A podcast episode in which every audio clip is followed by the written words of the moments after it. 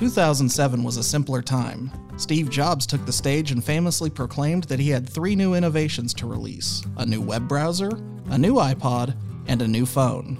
A web browser, an iPod, and a phone. The iPhone. The Boeing 787 Dreamliner jet took its first flight, the first new American multifunctional jumbo jet in more than 30 years. And the Dow Jones Industrial Average? It skyrocketed to the highest point ever at 14,164 points before beginning a months long tumble that led to the greatest financial collapse and scarred an entire generation financially. In my personal life, I flunked algebra at community college and had an existential breakdown about my science major. Thankfully, the Foo Fighters didn't melt down on their sixth studio album, releasing this week's subject matter Echoes, Silence, Patience, and Grace this week on Two Dudes and Tunes.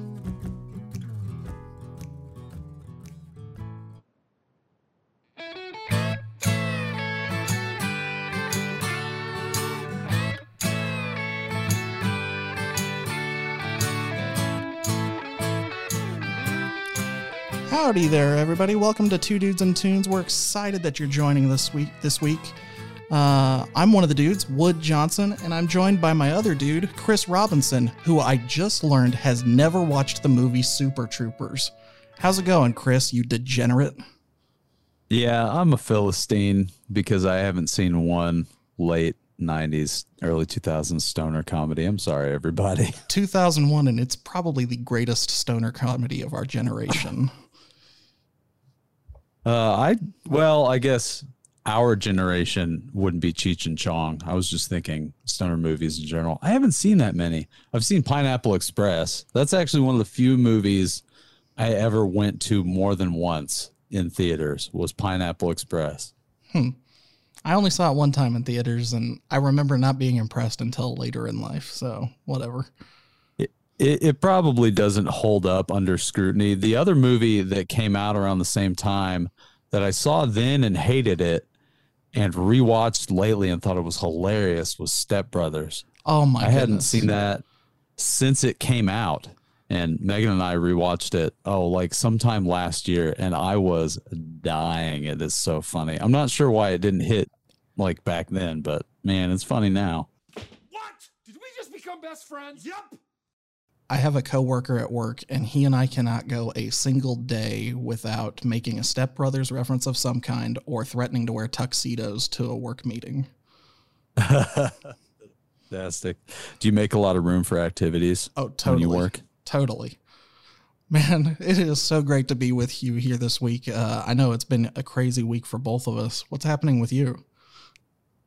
Yeah, well, the first thing to point out is to apologize if I'm dragging a little bit because Megan and I got back to the gym. We're trying to be healthy because neither of us want to die of a heart attack at like 50. So um, we've been, we're trying to go three times a week. And this past week, we met our goal. Mm-hmm. This is also week one. So we'll see what happens.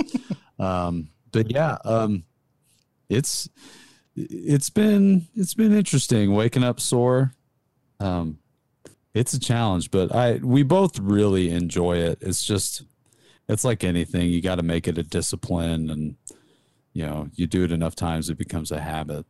Yeah. Well, that's good, man. Keep it up. I know that's something I need to focus on a little bit more in my life. A little bit less beer and a little bit more working out. Oh, not less beer, just more working out. okay. A more, lot more working currency, out. The more you work out, yeah, yeah. The more you work out, the more beer you can consume. I think is how that works. I'm no scientist, but. so, what are you listening to this week, man? So this week I listened to a couple of albums that you had mentioned last week. I listened to that album Alabastard by Austin Hanks. Really thoroughly enjoyed that. That's it's the kind of country that I wish were played more on the radio. Yeah, definitely. Uh, because the the songwriting is really good and and I also really enjoyed the musicianship. Like mm-hmm. all the arrangements are pretty tight. It reminded me a lot um I don't know, just like a lot of like classic. There was some blues stuff in there, like some really cool slide guitar. There's of course, you know, lap steel and stuff like that, but it it was more varied in style than I was expecting. And then the other thing that I listened to that you had turned me on to was that band Travis. Um, the better version. And I didn't really know. Yeah, yeah, Coldplay Plus. Um, I listened to their album.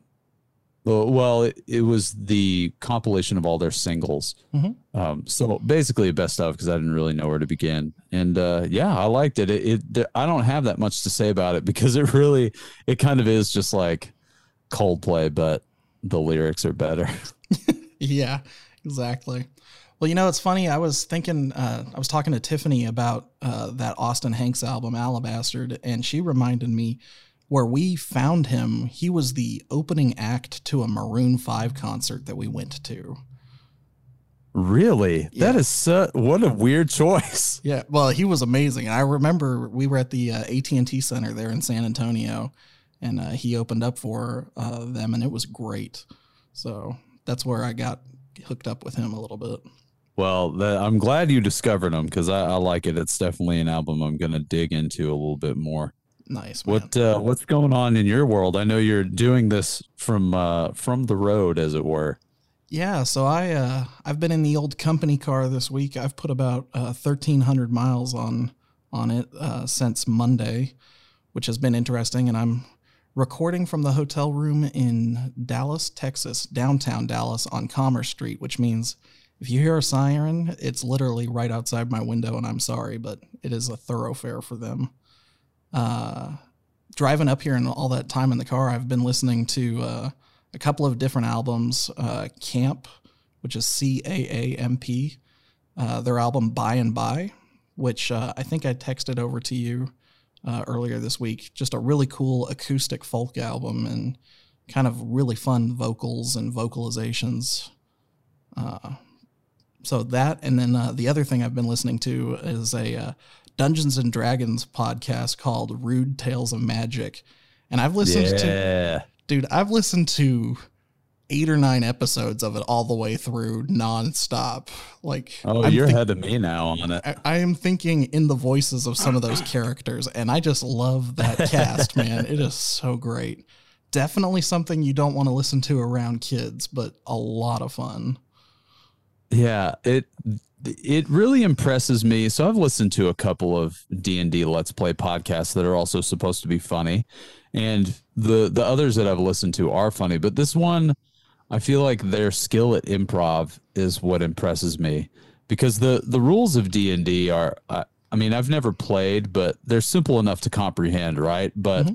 to be funny while you do it is well, is really what impresses me. And so each one of the people who is portraying a character or playing the game is genuinely funny on their own.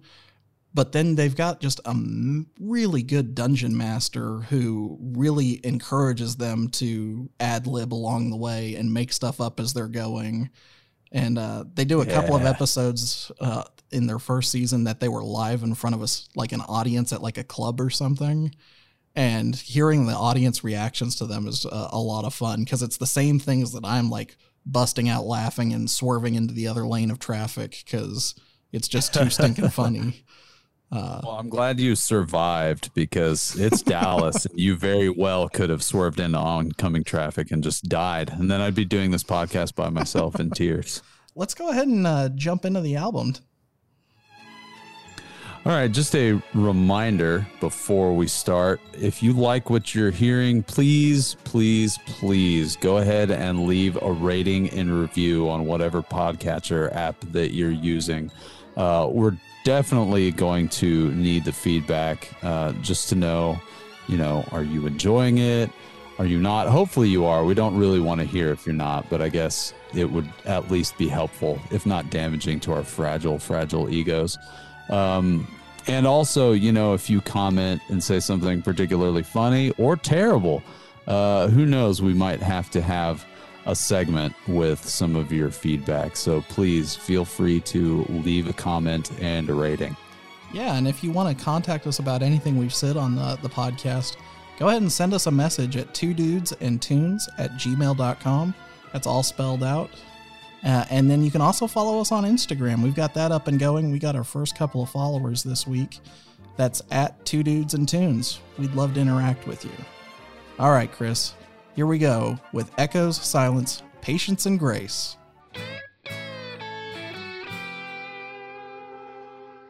All right. So this album was released in September of 2007, uh, which was the year that I graduated high school. I remember this album really well because I had gotten into their previous album, In Your Honor. And that album is really, really interesting because it was the first time they had ever done a double album. And it was one album of like big stadium ready rockers and then the second album was a lot of like acoustic folk influenced kind of more contemplative tunes mm-hmm. and that was the thing that helped them birth what would become echoes silence patience and grace uh, dave grohl was having a conversation with a record label executive and he was saying, you know, I would love to do separate shows, you know, do an acoustic show, do an electric show. And the executive said, well, like, why not just do both? Well, and he wanted to tour And both shows at the same time, too. So Yeah, yeah. Because they had they had done I don't know if you've heard Skin and Bones, but that was a live, uh, like a live performance that they had done where they took a lot of their tunes and kind of acousticified them. yeah. so they sat down and started writing and uh, a lot of the the demos were uh, they were kind of scattershot when i was reading about it uh, they mentioned an album uh, by the zombies that was I, I gave that album a listen and it was like a, a lot of like classically influenced chord progressions. They had a lot of like mellotron. Um it was very i don't want to say prissy but you know a little bit more flowery and ornate. But then dave grohl was also listening to a lot of like real heavy stuff kind of like what's his bread and butter you know? This band called no means no is one of the bands he mentioned and so he wanted to combine these kind of disparate ideas. Kind of to build on that, I think they were one of the things that's so great about this album is how intentional they were about that going into production. I think where you see mm-hmm. I think where you see some of this falling short in other albums is they get into the studio and they don't really know what they're trying to do or what their goal is and they end up piecing something together and you end up with some of those albums that are just kind of a train wreck that feels like they threw everything at the wall and the 14 tracks that stuck are the tracks. And this album doesn't have that feeling because they were so intentional about that that disparate approach and making it fit the album. So even though you can go from a really heavy you know driven electric grunge rock kind of sound into an acoustic song the next track it still fits it doesn't feel out of place Yeah, it's it really the whole album has a really unified vision of what it's going to be. Every song is really executed like with an eye towards like really big moments but also really kind of like soft spoken moments. It's really cool. What the the thing I think that made this album as good as it was is really the producer. Um, because I think Dave Grohl looked at the demos and saw that they were in need of somebody to help them pull off kind of these big, like high, lows, big, small, like transitions in their music. It was a thing that Nirvana did a lot, and it's uh, something that like Dave Grohl was intimately familiar with, but I don't I think he was a little intimidated by working acoustic stuff into their music because if you listen to their stuff up until in your honor, they hadn't even dipped a toe in that. Um and so he kind of saw like we're gonna need somebody to help us through this, and they hired Gil Norton as their producer, who's not a name I had ever heard before, but he produced their second album, The Color and Shape, uh, which has or the color and the shape, excuse me, which has like I mean, a lot of people think that's their best record. Um, I would even kind of say they're probably right. I think it is, uh, but it has like Everlong and um, Big Me. These like A lot of the tunes staple. that defined who the Foo Fighters Yeah. are. Yeah. uh, Monkey Wrench. So anyway, they brought they brought Gil Norton on, and he was real big on pre-production, which is the thing that I think makes this album so good because they spent so much time just developing the songs. Mhm. Um, Well, and I, I read too, you know, not only was pre production such a focus and getting that cohesive message, but this was the first time of any project uh, they had worked on that they wrote the lyrics before they'd recorded anything. So they really had time to cement those in and have what they were going to say as a part of the song. You know, not trying to Yeah, make I- lyrics that fit the song, the music. And I, I think that's interesting because I think a lot of like songwriter focused people, I know I'm this way. And um the the my friend that I write music with, Justin, you know, you kind of start with both a lot of times. Like you might get a lyric that'll pop into your head or a melody, but I can't even think of a time where I've come up with a chord progression and a melody first and then slapped lyrics onto it. But that's the way Dave Grohl usually does things, I think. And so I do think that kind of inverting the way that he usually did things was what really made this album good because it seemed like Well, and I wouldn't even say that it's it's a matter that it made it better. I think his process originally before this had been okay, we're going to spend all this time writing the music, recording the music, and then lyrics were an afterthought. So we're in the studio, we got to get these things written, and we've got deadlines and whatever. And I'm sure we'll get into the lyrical content of this album, but I feel like this is probably their best work lyrically and philosophically maybe not necessarily their best work musically, but it's because their ideas had enough time to cement in and to make sure that they were pr- giving a message and they weren't right against that deadline trying to get a track cut and mastered to get it on a record, you know, by the deadline. Mhm.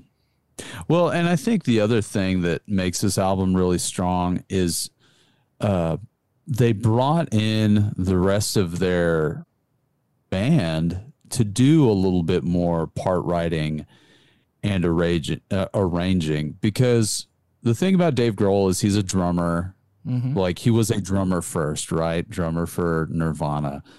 Um, but he knows he's a multi instrumentalist. He knows how to play bass. He knows how to play guitar. He can even play keys, which he kind of dabbled in on this record.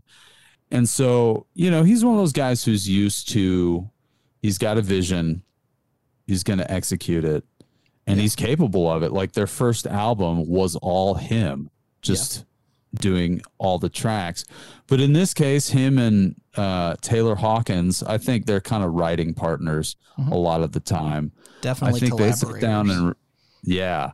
Well, because the you know Taylor Hawkins is probably the only drummer who's better than Dave Grohl. You know, like he's fantastic, and they both have such a great ear for writing songs. But Hold on there a second. kind of He Dave Grohl's not that great of a drummer. He got beat by like a 7-year-old girl in 2020.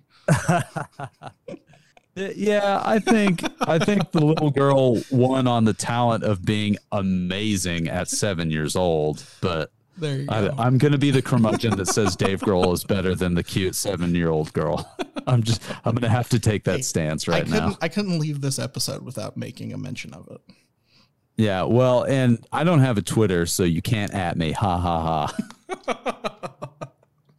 but you know, they're, they're both, they're both really talented writers, but the other two members of the band at this point are also extremely talented. Uh, Chris Shiflett, um, and I'm a bad podcaster because I didn't do the research on the bands that he's been in, but he was like he was a working dude. He'd been touring in um I think in like a punk band for quite a while before he even joined the Foo Fighters. Uh, but Nate Mendel, um, Nate Mendel was part of uh, part of a band that was wildly successful in the emo scene before this. And it's not really, they were both brought in to help work on arrangements instead of, I think, what usually happened, which is just Dave Grohl deciding everything. Locking himself in a closet and making it happen. Yeah, which you know, I mean, obviously that's worked for him because uh, he does a lot of a lot of that. Uh, but I think that was that was definitely something I noticed was there was there was more interesting guitar work. Not that Dave Grohl's not interesting because he's amazing. He's an amazing riff writer, but Chris Shiflett is real talented. This was kind of the first Foo Fighters album I noticed that had guitar solos on it. That's one of the reasons I love this album mm-hmm. is because the guitar playing on it is so excellent. Well, and I'm glad you bring that up. I wanted to mention uh, one of the things that I watched an interview with Dave Grohl uh, from about the time this album was released, where he talked about, you know, this was the first time that going into the production of the album, he really wanted to focus on every voice and every instrument having something dynamic and interesting happening with it throughout the course of each individual song. So if you hear an instrument and it's as simple as like a ukulele in the background, at some point in that song, that album or that instrument, that ukulele is going to do something cool. And you really see each piece of the band get its moment in the limelight almost in every individual song. He was pretty successful at it. Yeah, it this I think they are a band that really benefits from uh the longer they're around, the more they let other members kind of contribute. And in their most recent album, which uh, by this time it won't be or by the time this comes out it won't be, but in their album uh Concrete and Gold, Taylor Hawkins actually gets to sing uh, at least one song he sings, but he's always been doing background vocals. He's got a fantastic voice. Mm-hmm. You know, they really benefit from those added kind of flavors to the whole record. That's awesome. Yeah, and I think I think this is a rare example of a band that the more they are together, the more they're okay with being themselves. Yeah. It's, you know, it's interesting to me that they didn't start at that place because Dave Grohl's always surrounded himself with talented musicians, you know. But it, it is exciting to kind of see, even even though there are some records of theirs they've released since um, this one that have kind of fallen flat to me personally. Their music definitely, I think, benefits from uh, from collaboration. You know, music is such a collaborative thing. I find that the most satisfying results I get out of songwriting is when I sit down and write a song with Justin. Like the other day, he came to me with a song that he had mostly completed, but he needed a bridge and an ending. And so we sat down and played through it. And in the course of an evening, I wrapped up a song and we came up with something that we really liked that would have been not as good if it had just been me writing the song or him writing the song. Definitely, yeah. Um, well, and I and feel like that's the oh, way. With, I feel like that's the thing that is hard to learn in life, but that's the truth with everything, not just music. It's the truth with working on a project and delivering a PowerPoint at work, getting a 2nd mm mind attached to it and helping finesse it into something that it wouldn't be if it was just one of you. And early in my life, that was something that was really hard for me to learn. I was very do it all myself and very kind of controlling of a lot of the projects that I worked. And there are some people in my life who sat me down and were like, listen, kid, you need to shut up and you need to let other people have their say. And you need to be happy. you need to be happy when people are willing to take some portion of ownership of what you're working on and my work since then has gotten a lot better once I learned to listen to them finally. Yeah, and I mean it that kind of thing requires a lot of vulnerability. I still struggle with that at my job. Um and you know it could be any number of things. It could be just that I probably have maybe a little bit too high of an opinion of my work or that I just don't give my coworkers enough credit or what have you. But it, it's a tough thing, but it is rewarding when you learn to work with other people. Um, and kind of speaking of that, one of the things on this album that kind of I think snowballed a thing that Dave Grohl does a lot now is bringing on other people mm-hmm. to play on his albums. Um, on In Your Honor, he had Josh Homme, the guitarist from Queens of the Stone Age, come on and perform uh, some guitars for him. Mm-hmm. And it's fantastic because Josh Homme is excellent. We have a Queens of the Stone Age album on our list, and I'm so excited to get to it. But he had um, this guitarist who I had never really heard much of before. Her name is Kaki King. I hope I'm pronouncing that right. Um, she was taking a tour of their studio, and uh, I think Grohl just straight up like asked her, like, "Hey, do you want to play this song Mhm. on this album?" And he said he sat down and showed her the tune once, and she picked it up like that and performed it. And I was listening to some of her music this week, and she is super talented. She has a really interesting style of guitar playing. She'll play, you know, like you watch a guitarist play, and their hand is like under the neck of the the guitar, Mhm. right? But she plays with her hand like over, the neck, and she does a lot of tapping and stuff. Um, but she plays that tune, uh, "Ballad of the Beaconsfield Miners," uh, which I thought was like is a really interesting tune really a lot of fun really breaks up the album really nicely uh, but it's it's neat to me that he has gotten to a point where he can invite people in you know Well, and I want to talk a little bit about the Ballad of the Beaconsfield Miners. Uh, that's a, a song he wrote kind of to honor um, an incident that happened in Tasmania back in 2006 where a mine collapsed and trapped a bunch of miners in it. And uh, the a couple of the miners inside, they were passing things through kind of like a, a, a a hole in the ground that they could lower like a bucket with food and water and whatnot through. And one of the miners sent a message up that he wanted an iPod with Foo Fighters albums on it. And so, you know, that was one of the things that inspired, you know, Grohl and the band to write this song. And I just think that's like a really cool way of reaching out to somebody because that was in the news. And I remember it being in the news. Like, why would somebody ask for this? And yeah so that was just Uh-huh. cool. Here we are a year later, and here's a song about you guys. it it is a testament to their music for sure because those guys i think were stuck in there for were they stuck in there for a few weeks at least It was a long time.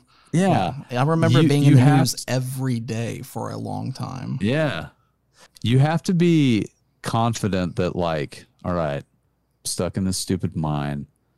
Like, if there's any band I'm going to listen to ad nauseum, like, you better love that that band because that is going to be crazy making otherwise. You know what I mean? So, like, I feel like that's a huge compliment just to Dave Grohl. He's like, yeah, I write the kind of music that people turn to in a time of crisis. Well, and I think it's a testament to the kind of person he is too, kind of as a not that that was an act of philanthropy or whatever, but he is really a man of his audience in a lot of ways.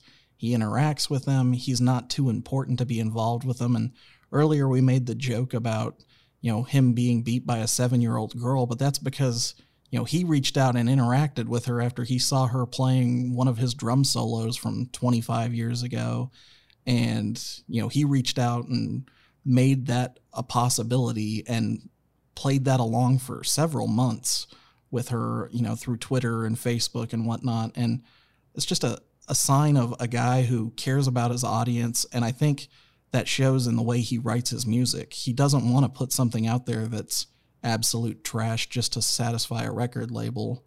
And yeah, some of their albums aren't as good as others, but that's probably a sign of where you are as a writer in that moment more so than his, you know, lackadaisical writing. It's, you know, he cares, he wants to do well.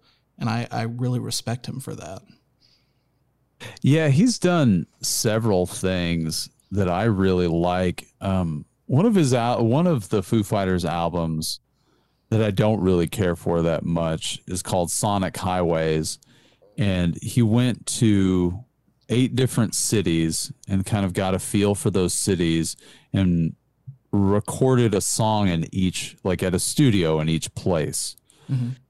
And I, I don't care for the album that much, but he did a bunch of, I think it was for this album, he did a bunch of garage shows in Mhm. each city in the garage of super fans. So like he would find somebody who like loved the Foo Fighters and would go do a show for him. And of course, like that's good PR for him, right? But there are videos of it. I think he put out, you know, some promotional material or something. Um, it may have been on the documentary about the Foo Fighters that was released a few years ago, but Mhm. like he's cutting it up with you know some dude in his garage in Jersey. There's one concert he did out in the Midwest where he like hops on some guy's tractor and gets it stuck in a field. It's so funny. I wish I had sent it to you. You'll have to That's look it up. You know, he's like cutting up with people. Uh he just does a lot of stuff like that He's that he's one of the most know. It's really ex- well, I was just to say he's one of the most influential rockers of the last 25, 30 years and he's still not above being just a person.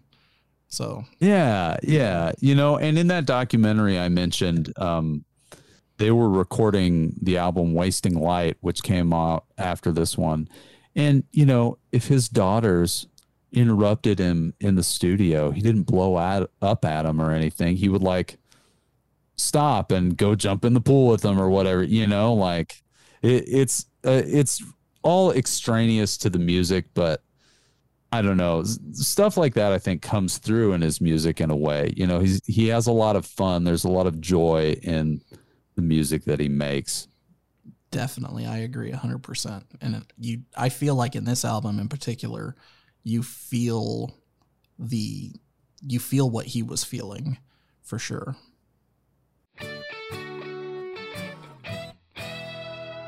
I want to talk a little bit about The Pretender because I feel like that album or that song is the perfect way to kick off this album. It sets the tone for the whole album. Mhm. And Yeah, it really does. It was almost an accident. It was the last song written, and they wrote it like in a hurry right before they started recording, and it was just kind of tacked on, and they didn't even really know if it was going to make the album. It was just one of those things that uh, Dave Grohl and the producers sat around and were like, "We need one more song, and maybe it'll make it, maybe it won't," and they knocked this out, and I, it's one of the best songs on this album, and there are no bad songs on this album. I don't think either of us have said that yet. Like every song is Uh, solid, No, they're and this is almost the solidest. Yeah, it's it's kind of funny when I encounter an album like this that I really like. I like a bunch of people, I'm sure like a lot of our listeners will listen to it obsessively, just over and over and over again. They created a repeat my- button for a reason. Yeah, exactly. Well, I I broke the repeat button with this album. I had to stop listening to this album for a while, or at least to The Pretender. Um, but it was nice listening to it this week because I hadn't listened to it in a while. And this album is a really trying to think of a good analogy for it. It kind of goes by before you realize it's done Mm-hmm. you know it's not a it's not a particularly short album um it's what like 12 13 tracks 12 right Twelve yeah tracks, and it runs fifty-one minutes. um it really has it has a great structure to it like the tracks the track list uh, that's another thing that Gil Norton kind of helped them put a lot of thought into is not only how to structure the songs and make the acoustic and electric elements work together, but also like the way it runs. Like I said, it's over before you know it.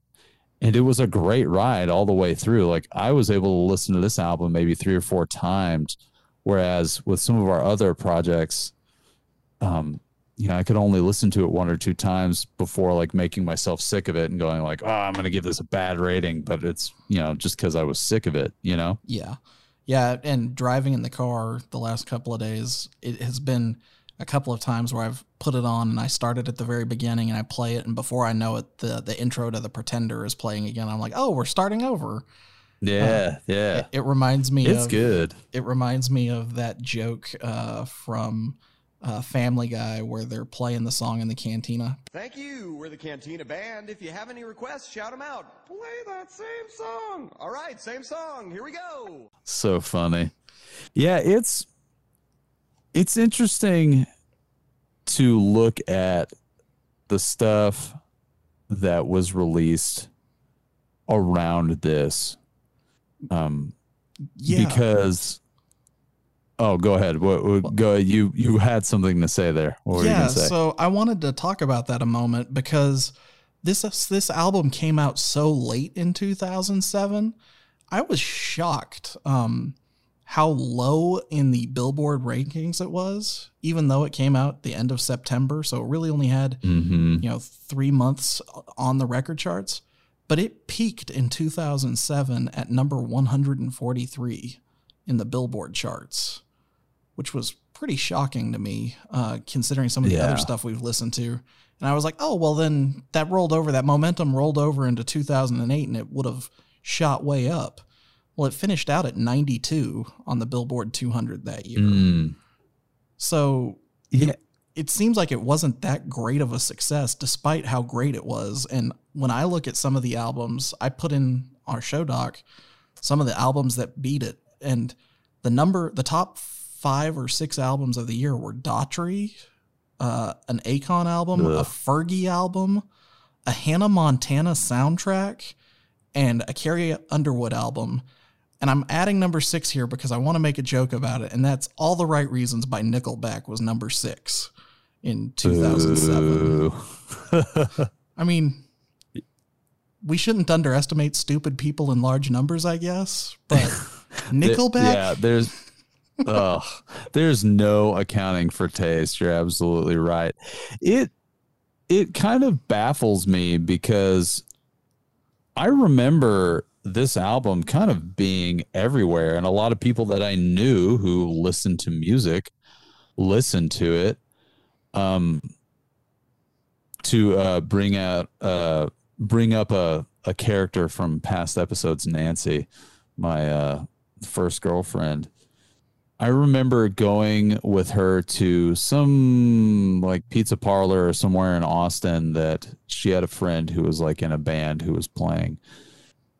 And we sat down and talked with this guy, and he was like kind of typical fedora clad, like Typical- insufferable neck beard. typical Austin musician. Oh, well, he wasn't from Austin. He was from San Antonio. He just happened to be doing a show there. So he didn't have that excuse going for him. But I remember talking to him about a couple albums, about this album and about um, Only by the Night Mhm. by Kings of Leon. And he was real like snooty about both those, both those albums. Just real like, oh, well, Dave Grohl just sings the same thing a bunch of times, and it's not really very good. And his voice is, rah, rah, rah. And I was just like, dude, Well, in what, 2008, am I missing something? in 2008, he was probably a fan of all of Miley Cyrus's three albums that made the top 20 of the Billboard 200. uh, well, no, he, I, uh, not to be a contrarian, I keep saying like, no, uh, but he, he was probably fans of like, like 15 guys in their mom's basement in Port, in Portland, like recording with a zither and a quartet of recorders and a harpsichord. Like he was into real strange stuff. I don't know what was up with that guy. Okay. Yeah.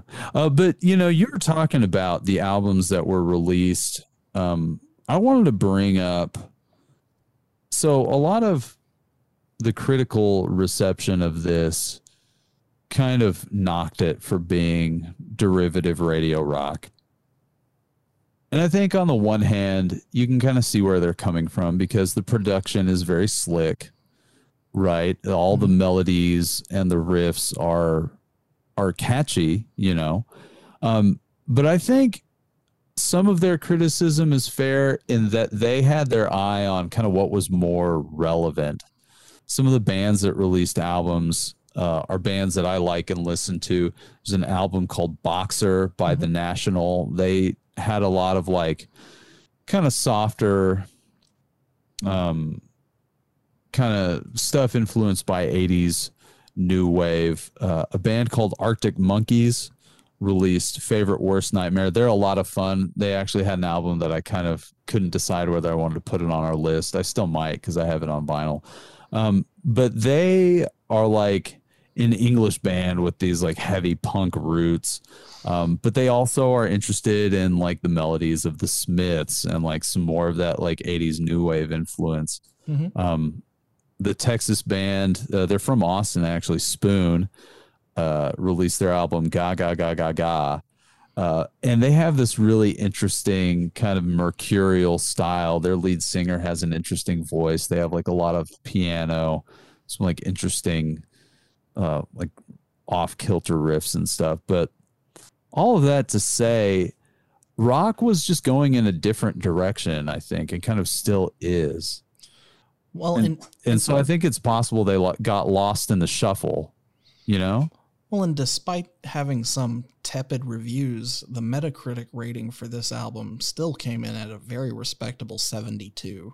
So a Yeah. lot of people. Oh, it's a this album. You know, it's not just Yeah. a, a one-off that you and I just magically happen to really like this, and the fact that it's the only album on both of our lists. Uh, Yeah. I think a lot of people had a lot of great things to say about it, and I think the uh, the record industry of America or whatever the RIAA really liked it because Mhm. uh, this ended up winning the Grammy for Best Rock Album uh, in 2008. So it it it had legs. It did do well. It's not just that people thought it was uninspired and derivative trash. Uh, so Yeah, and I think, you know, it's one of those things if you look at the Foo Fighters and Dave Grohl specifically, people I think expect a lot of things from him, maybe a little bit unfairly because he was in Nirvana of all things. Like they broke the mold. Mhm. They, you know, a lot of people argue, I think pretty fairly that they like killed hair metal and helped grunge, whatever grunge is, you know. Nirvana break into the, the mainstream. 90s. Yeah, Nirvana defined '90s rock. and it their their music is really groundbreaking but i don't think the foo fighters are groundbreaking. I think they're just really really good. You know even if you look at their their first um their self-titled and like color and the shape that stuff was ear catching but it all had like roots that you could point to and say like oh yeah he's doing like you know, a Melvins thing there, or, you know, this is like a chord progression he picked up from his days in Nirvana. And so I think, at least when I was reading reviews, it seemed like a lot of people sort of sneer at some of the music he makes now that's a little bit more influenced by classic rock musicians.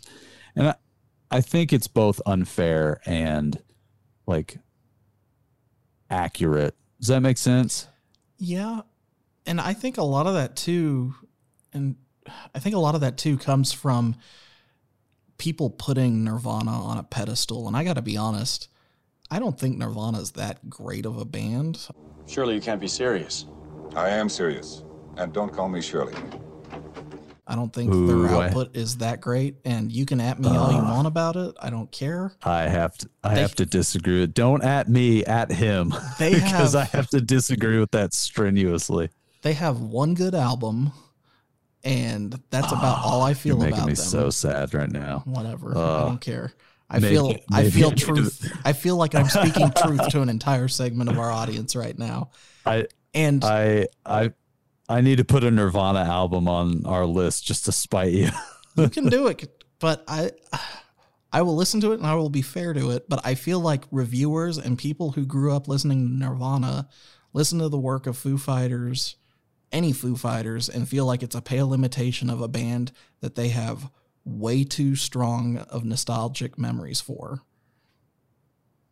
I mean, that's you you definitely can see. I know that there are bands that I look back on with a lot of fondness that probably aren't nearly as good as I think they are. So I, I can I can meet you halfway and kind of see what you're saying. But man, throwing shade on Nirvana. We Like- we just lost a thousand subscribers. So we're at negative 999. yeah, we're, yeah, we're ne- negative nine hundred and ninety five because our our our parents and our wives still have to listen. I don't think my parents have ever heard of Nirvana, let alone listen to one of their albums, so they'll stick around. Yeah.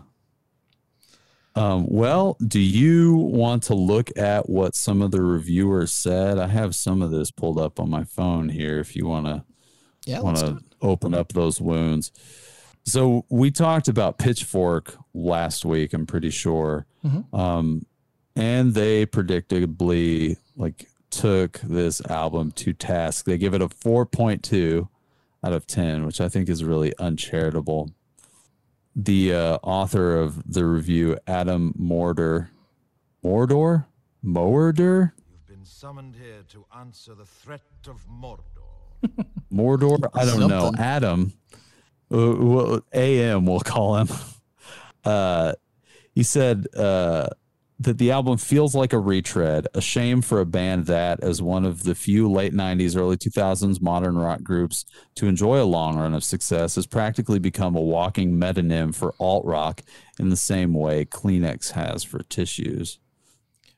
Well, and to counter to counter that, Entertainment Weekly, uh, Tom Sinclair wrote an article for them on this, and he called it not groundbreaking, but that the Foos have found a way to create their own archetype with an instinctive feel for what constitutes a killer song.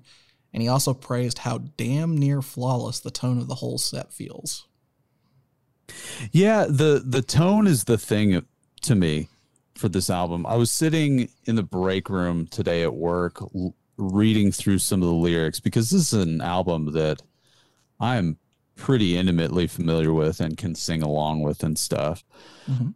But if you sit down and look at the lyrics, you know, the, I would say probably a third of the lyrics on this album are like so so. Uh, But the rest of it is some of his best lyric writing. And so I think if you're if you're not on board with the music or if you write it off as derivative, you miss out on some of the stuff that I think is is rich about it. I don't know. It it was hard for me to understand some of the the criticism of the like the the spin or not spin, excuse me, the uh, pitchfork review kind of kept song, calling the songs. You know, they would like label it kind of disingenuous or you know just kind of not. They didn't see the heart in it, and I kind of wonder how much they were paying attention. You know, because he's got some uh some songs on here that actually I think get kind of personal. Yeah, for sure. I think when I when I listen to this album today, and one of the things that I forgot to ask you earlier is what your first experience with this album was, or if you remember it. For me, I did not. Oh, I did not hear this album in 2007. Uh, I believe the first time I actually sat down and listened to this album all the way through was in 2011 when I bought a car that this album was stuck in the CD player of. And it was the that's great- amazing. that car was an absolute piece of junk, but that album made that car worth having. I think I remember that car. Was that the that was the silver Volkswagen, the diesel Volkswagen Yes. Beetle Yes. that you had? Yeah, And I you saw- were always working on that When, too. when I got rid of that car, that CD was still stuck in the CD player, but it was, and I felt like I'd lost a child when I got rid of it because of the CD. oh, um, you couldn't get the C. I guess No. it's kind of hard to dig CDs out of CD players, isn't it? You No. can't just get pliers and like tug it out or anything. But I did buy an actual copy of the album after that. So that was my first experience with it. And I remember regretting that I had not found the album earlier. You know, that the album was four or 5 years old at that point, And I remember too thinking that a lot of the songs didn't quite connect with me lyrically or philosophically. Uh, and when we get into our reviews here in a moment, I feel like I connect with them a lot more now that I'm in my mid 30s and I have a kid, mainly because a lot of these songs are kind of Grohl writing to his newborn daughter or, you know, talking mm-hmm. about, you know, coming coming into this world and the things that she's going to face. And now that I see kind of the world through the eyes he was looking at the world through at the time this album was put together, I have a lot more respect for it. And so while I agree some of the songs lyrically aren't as as good as others lyrically, I can see the message he's conveying in it and it connects with me on a level that you know, a year ago I would have just been like, yeah, it's an okay so-so lyrically song, but it's a great song, you know. Now I feel like the, the, the so-so ones are him struggling to get a message across with intent. Hmm. Yeah, and, and you can definitely see that. You know, there's a big difference between the lyrical content we saw on X and Y that was felt real insipid and half baked. Whereas the lyrics on this album, especially for a lot of the big, like the first five tracks, the first four tracks, let's let's say, that are the big singles or what have you, are coherent enough. Mm-hmm. They're passable. But once he gets into the tracks where he kind of stretches out musically, the lyrics also become really interesting. Come Alive, I think, is the song that is written about his daughter mm-hmm. coming into his life and kind of changing it. Um, Stranger Things have happened. I think is it, it's one of my favorite tracks on the album because it starts with you know cranking that um, analog metronome mm-hmm. and just a metronome and a couple of acoustic guitars going. Um, but that, you know, is a real kind of intimate love song about, you know, trying to, trying to change and, you know, encountering this this moment where he's not alone anymore. You know, he says, "You are not alone, dear loneliness. You forgot, but I remember this." Um, and then other kind of meditative stuff like statues and home.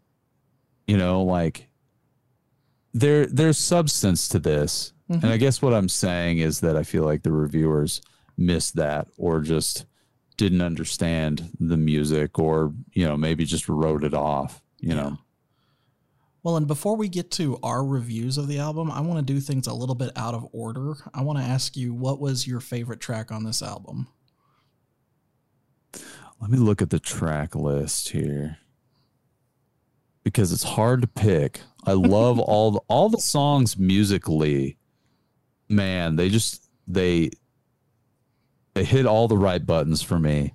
Yeah. The and one of the things I wanted to say about this album was in comparison to kind of other Foo Fighters albums, you know, sometimes, especially with that late 90s, 2000s production aesthetic, it's just a wall of guitars.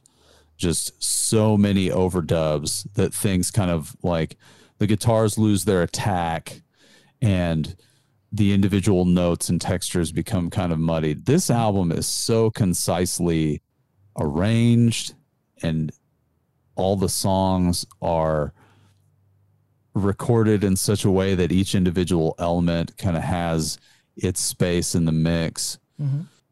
But I don't know. I favorite track. It's hard to say. I almost, I kind of want to say Stranger Things Have Happened, which is an odd choice, I know, because it's all just acoustic and a metronome. But the the solo in that song is the first one of the first things I remember about this album because I don't I don't have any specific aha moment where I bought this album and then like all of a sudden it's it just feels like it's always been in my life. Yeah. But that song and that solo the intimacy of that song and the fact that it was Chris Shiflett doing an acoustic solo um, really stuck with me. And I think kind of typifies what makes this album excellent is like, although it's radio friendly or whatever, there are some moments that kind of come out of left field relative to what the Foo Fighters do. So I, I think Stranger Things Have Happened has to be my favorite track. Yeah. What about you? What's your favorite favorite song? So I have a three way tie, and I do have like they are definitely Yeah. they are definitely my three favorite songs on the album though. Like I could listen to these three songs and throw the rest of the album away, which is saying a lot because I love every song on this album Yeah. just like you. And that's Come Alive, Stranger Things Have Happened, and Home.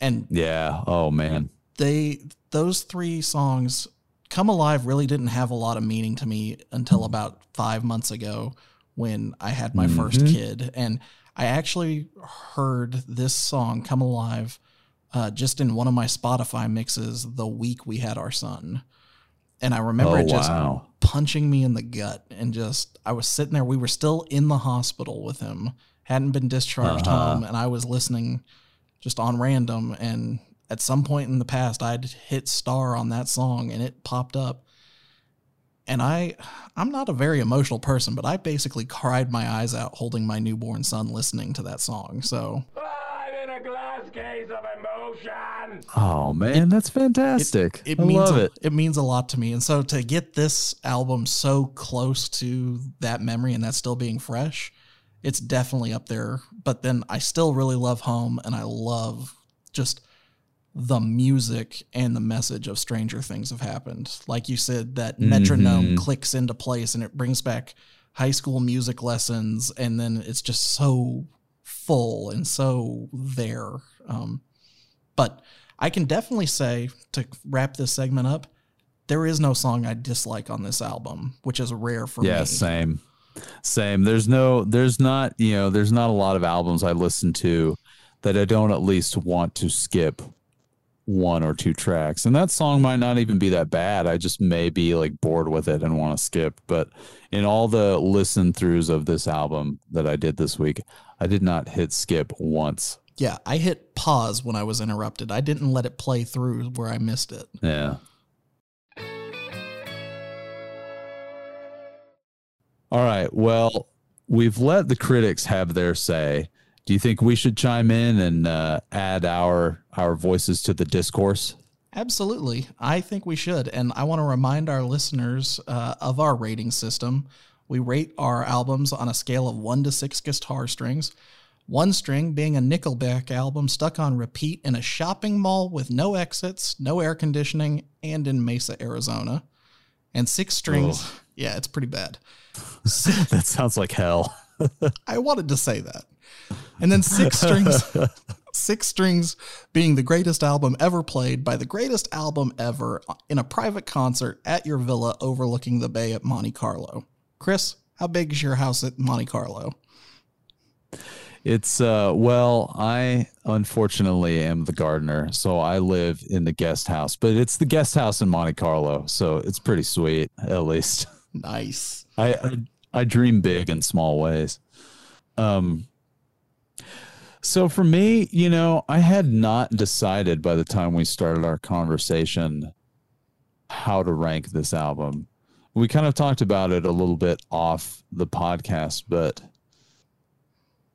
I'm just in general reluctant to call something perfect.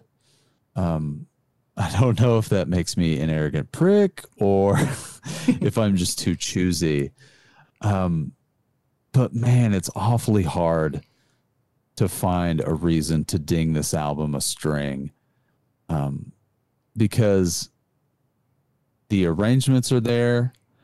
Um, Dave Grohl's melody, we didn't, his melodies are fantastic Mhm. on this album uh, we didn't really talk too much about the production of it or his voice, but he does a lot more singing just him. He doesn't double his vocals for every single song, which he tends to do. Mhm.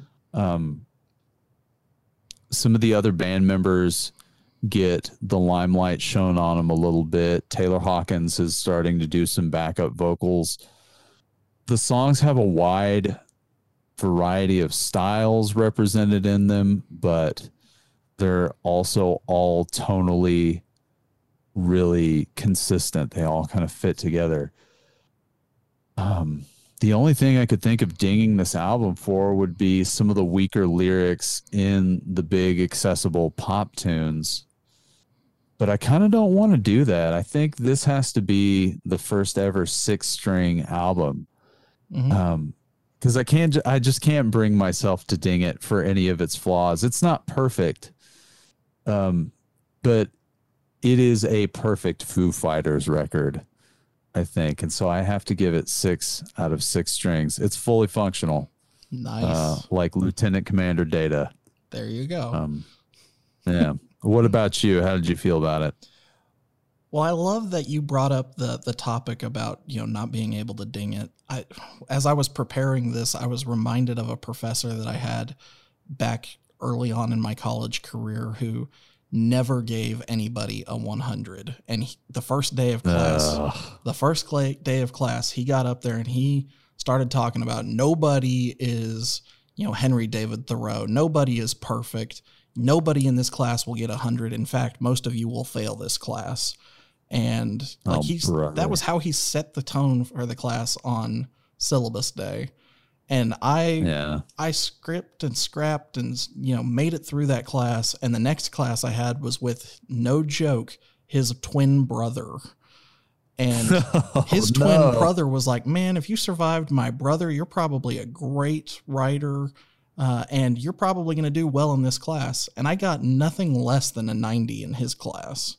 So that Huh. dichotomy of, you know, nobody makes an A in this class versus, you know, making really good grades and being validated.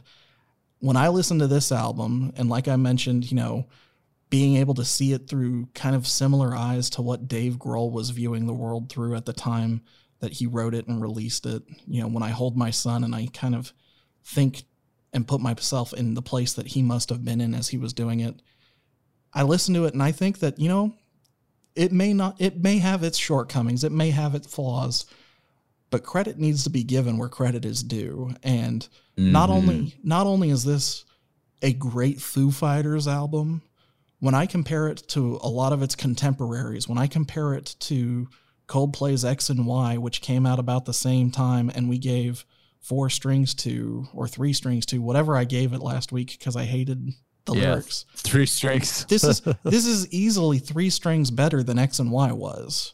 yeah, yeah, And- for sure. And with that in mind, I too am giving this my first ever six string, and I anticipate this will be rare when I look at the other albums on this list for both of Yeah. us. But this Yeah. album deserves it, and I feel like it shouldn't have gotten it did not deserve all the shade that it got when it came out, and it has aged exceptionally well. You listen to it today compared to some of the albums that are coming out today, and it it is still a great album. We don't have to listen to it kind of like The Wall and go, well, in context of when it came out, it was a great album, you know, compared to mm-hmm. everything else. Nah, it it stands up today. Yeah, man, I, I agree with you. And just to tack on like a tiny little point to what you're saying, I remember vividly when In Your Honor came out. That was my favorite Foo Fighters album for a long time. And I kind of re listened to it a little bit uh, last year, kind of just put it on my phone to see, like, how do I feel about this? And I still like some of the tracks on it. Um, but I think that Echoes Silence, Patience, and Grace was better. Um, and listening to it again this week for the podcast, um, it's going to stay on my phone for quite a while, as far as I can tell. So I agree with you. It is aged fantastically. It is So- it is aged well enough that it's another album that I bought the vinyl for this week. Oh man, see, I need to go out and do that now. So if it's I that good, I'm and get the going I'm going to listen to it for real. Absolutely. Well, we uh, gave Echo Silence, Patience, and Grace its due. We're done. We've rendered a verdict. Uh, why don't you tell the peeps what we're doing for next week? because we have something a little different than the uh, normal fare. Yeah, so instead of, you know, consulting the great oracle in the cloud and hitting the randomize button, it's kind of funny. Um, a month ago, when we did the quick review on the new three tracks that dropped for the Foo Fighters new album, uh, Chris and I kind of chatted back and forth and decided that instead of hitting the button this week, we were going to select their new album, Medicine at Midnight, which releases actually tonight at midnight, uh, February 5th, 2020, for those of you listening in the future when we actually release this. And so it's by a real cruel twist of fate, I guess, that we ended up doing two Foo Fighter records in a row. But I think that's going to give us a little bit more time to talk about the content and the the characters that the Foo Fighters have been able to be in the years since this album came out. I mean, it's been 15 years ago now, so a lot has transpired. And I'm looking forward to being able to review something that's brand new and fresh off the presses. And we're going to have no preconceived notions about other than the three tracks we listened to about a month ago. What do you think, Chris? Yeah, I I'm excited for this plan. It'll be interesting because they they're kind of they're bordering on prolific at this point. They've been around for a while. I saw a magazine article the other day that had a quote on it from an interview with Dave Grohl, and he said something along the lines of the uh the band breaking up would be like your grandparents getting a divorce. which is a real silly, uh, silly way of putting it. But I am interested to see what they're up to now and kind of compare and contrast, like you were talking about. Exactly. It's been four years since they released an album, so it's going to be awesome. Chris, I had a great time talking with you this week. I uh, I hope you uh, have a good rest of your week. Thanks, man. Likewise, I really enjoyed it. Cool beans. Well, hey, everybody, we had a great time. Thank you for tuning in. We will see you next week. See y'all.